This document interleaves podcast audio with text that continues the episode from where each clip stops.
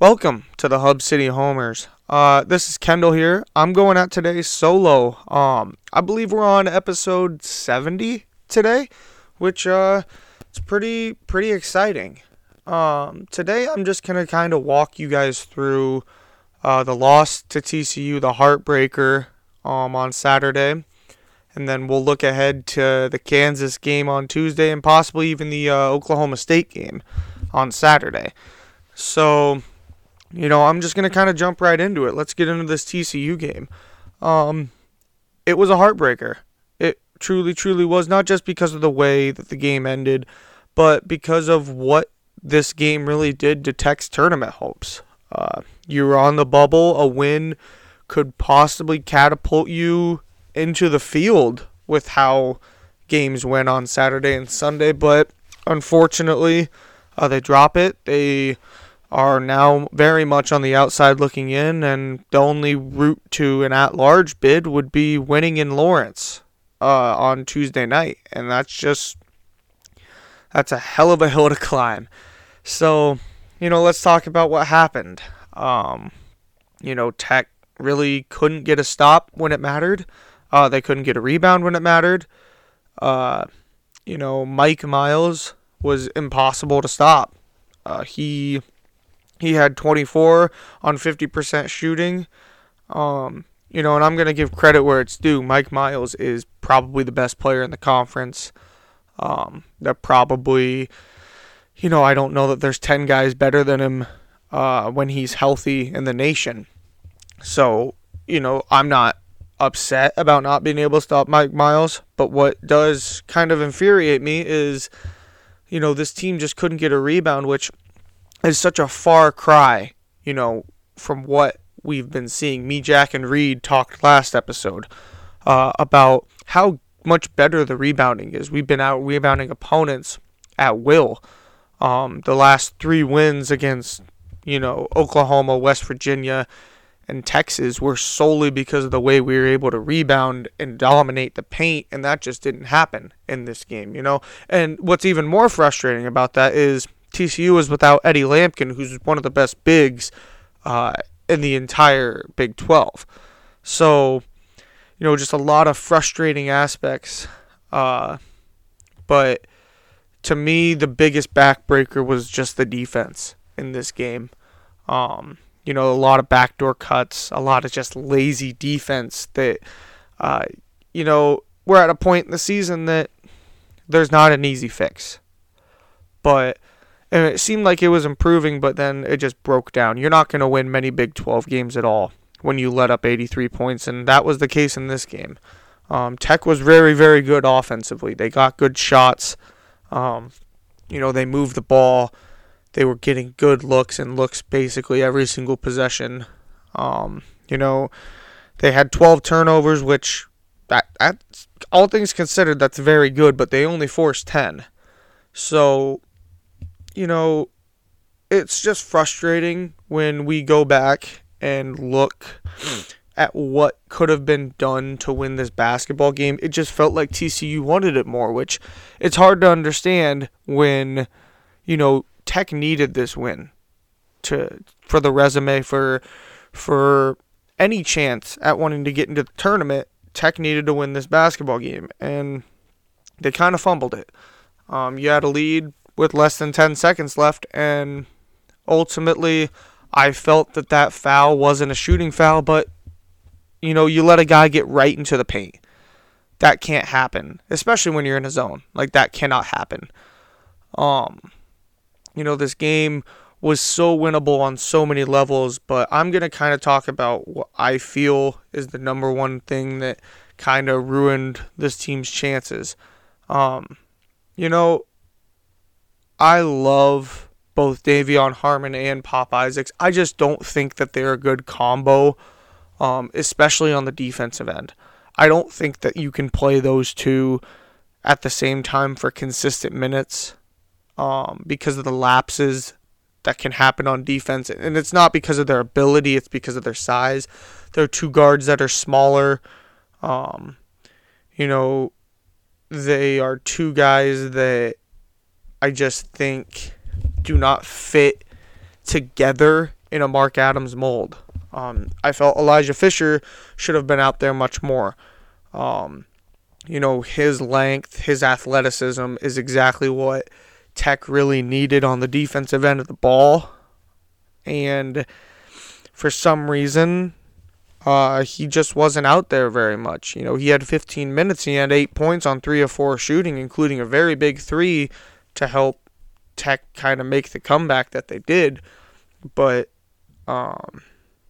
he wasn't on the floor in the big moments. And I think it cost this team because he was really the kind of the difference maker on the defensive side of the ball. He was what was giving Tech a chance to get stops. And, what else killed Tech was I felt that they, in the first half, they weren't using Fardaws Aimaq the way he needed to be used. He was settling for some perimeter jumpers. He needed to be down in the paint without Eddie Lampkin playing. He needed to be dominating down in the paint, and he just wasn't down there. And it was infuriating to watch because Kevin O'Banner did a great job down there. I felt that he was fighting, but Aimaq was, he was letting TCU kind of push him out towards the perimeter. Defensively, Aimaq got cooked multiple times.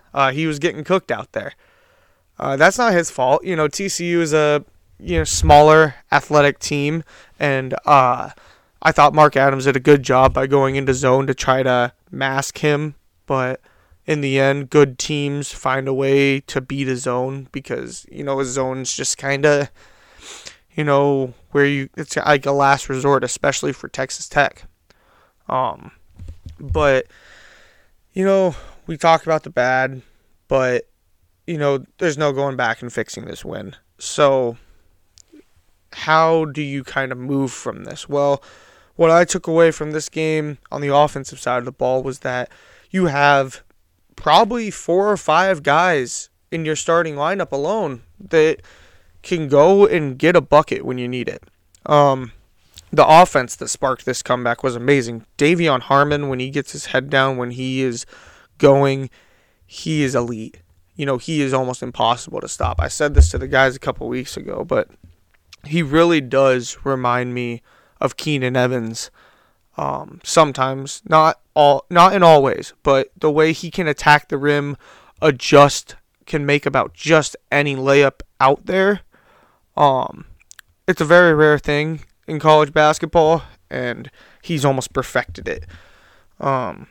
I want to give a lot of credit to Kevin O'Banner. He started out slow, but that second half, it was all him. He was incredible. He got offensive rebounds when we needed them. He kept us alive, really. Hit a contested corner three, which essentially is now his trademark, And then Jalen Tyson, he showed more of that NBA potential in this game. He went 5 of 6, 2 of 2 from three. He hit some amazing shots. He hit the shot that put Tech up 82-81. And, what's so frustrating is how close Tech was. They were right there. And let me tell you right now, that TCU team, when healthy, they haven't been healthy the majority of this season, but when healthy, that's a top 10 basketball team in the nation. I watched them. Anybody that knows me knows that I live here in Iowa. I watched them when they were fully healthy play against Iowa in the non-conference slate, and they absolutely dominated them. Every aspect of the game. And, that's what TCU has done when they've been healthy. I think the only team that's really, really beaten them fully healthy, when you think about it, Kansas did. But other than that, there's not many that did. Most of the games that they lost, they either didn't have Lampkin, they didn't have Miles, or they didn't have both. So, and they've stayed afloat. To be unhealthy most of the season and still sit at 8-8, that's impressive. So I'm going to give TCU all the kudos in the world. They deserve it. They've fought like hell to stay alive this season and just keep themselves in a halfway decent position going into March. So, You know, that's a team that Tech definitely needed to beat. But sometimes when a team is more talented than you, it's a tough ask. And I do think that not only was that TCU team more talented, I think that, you know, that group has been together now for longer. And when it came down to making winning plays, they made the winning plays. So, you know, it sucks. It really hurts because this destroys a lot of Tech's tournament hopes. But, you know, there's still hope. You know, you could go into Allen Fieldhouse and win. Unlikely, yes, but it's an opportunity. And that's all you can ask for. You have to win out these last two games against Kansas and Oklahoma State. And you probably have to win one or two in Kansas City. But, you know, let's talk about this Kansas game, though. It's going to be tough. Kansas is playing their best basketball, like they do. They're the Kansas Jayhawks. When they get close to this time of the year, they ramp it up. That's what Bill Self does as a coach. Haven't lost since February 4th on the road against Iowa State. They just eked out a win against West Virginia at home.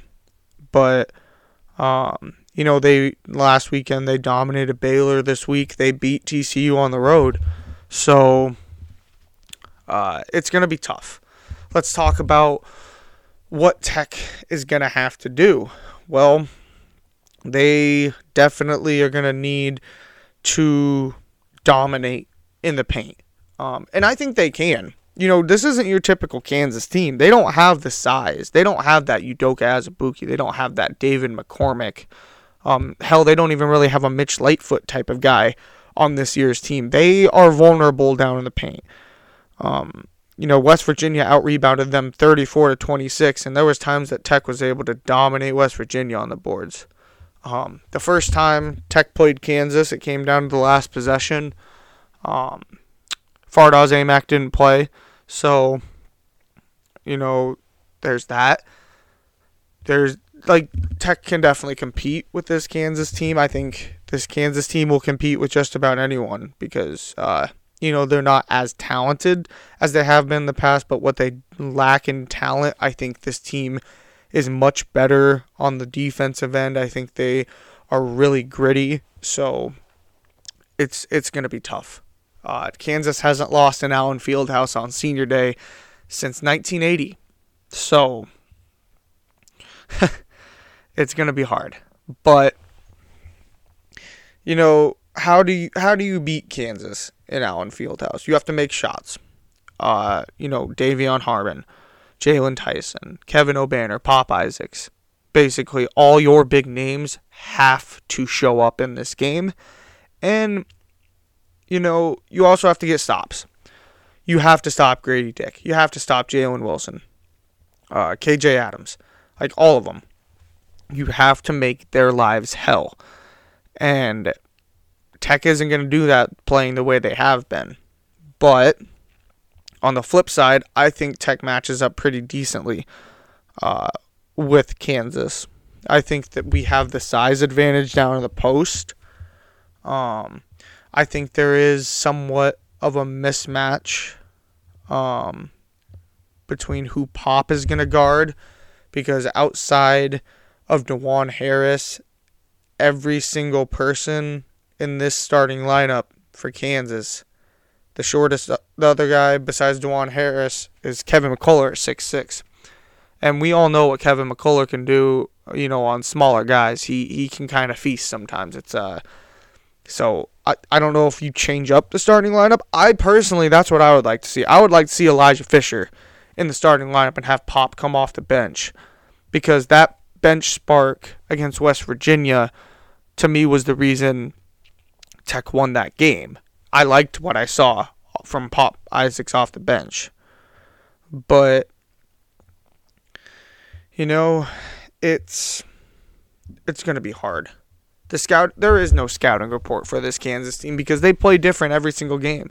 There's going to be one game they could drop 90 on you, but the next game, you know, it could be a 55-50. Like, just fought-out game.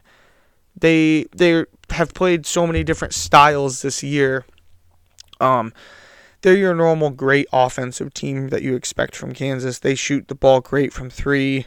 Jalen Wilson leads them in scoring, but they have four guys that average double figures.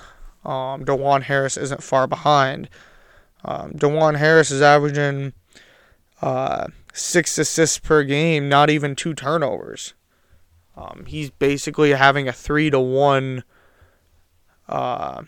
assist-to-turnover ratio. That's insane. That's just insane. We all know what Kevin McCullar can do on the defensive end. He's a pest. He is an aggressive guy that, he's averaging 2 steals a game, but he doesn't even lead his team in steals per game. That's Jalen Wilson, who averages 2.5, Dajuan Harris averages 2.2. So, and the weak spot on this defense is probably Grady Dick, but that's just because he's a freshman. So, this is going to be a tough game, y'all. We have to sit here and, we got to believe. But it's going to be difficult. Just kind of keep it on, though. How do the Red Raiders pull this off in Allen? You have to be flawless. Offensively, keep creating good looks. Keep moving that basketball. Keep having great off-ball movement. That is how you beat Kansas, is you make shots, you have great off-ball movement, and you got to defend. You got to defend. The rotations have to be perfect.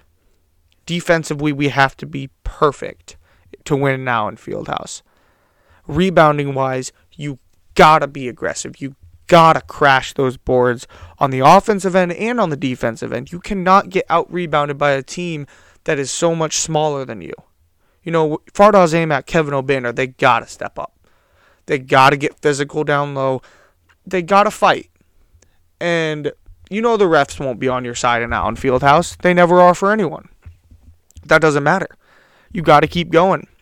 You got to get physical. You get called for a foul, it's going to happen. You can't play stupid. And let's just talk about it. The bench, they need to be good. Elijah Fisher's got to come in. He's got to keep being a pest. I'd like to see Kerwin Walton get in there, get some good shots. Lamar Washington, he's got to be good. He's got to facilitate. He's got to defend well. If KJ Allen and Robert Jennings get in there, they got to be, those two especially, when they get in, they got to be menaces down low. They got to be physical because we all know they can be. And, I think a guy like Robert Jennings, who's athletic, could be key against a guy like KJ Adams. But this has got to be a breakout game for Fardaws Aimaq, in my opinion. This has got to be a game that he dominates. You have a 4-inch advantage on KJ Adams, but even more so, you are the much bigger guy. I'm not saying that he's got to go absolutely insane, but, a double-double is a must. And I think that getting Pop open shots is going to be important. Getting Dajuan Harmon open looks. Getting Jalen Tyson. This is kind of a statement game. NBA eyes will be on this game. Go make a name for yourself, And that's what this whole team's thought process has to be. You have to be playing together, but go shock the nation. Because that's the only way you're getting into the tournament is if you beat the Kansas Jayhawks in Allen Fieldhouse. The only chance at an at-large bid is winning in Allen Fieldhouse and going and beating Oklahoma State. And then probably winning a game in Kansas City. That's the only route. Now, I think it's very possible. I think that we've seen so many glimpses from this Tech team that seems like they know how to close some games. And it seems like they are figuring stuff out. But Kansas is next to impossible. This is like the final boss. This is the the big battle, the big showdown. And it's all on the line here. So how do you respond? How do you keep moving? Well, you got to throw the first punch, and it's got to be a hard one. And you got to keep your foot on the gas pedal. But you never know what's going to happen. I'm not going to give a prediction because in my heart, I do think that Tech is going to win, but, you know, it's going to be tough. So, you know, we're going to keep going, looking forward. We're going to keep repping this team.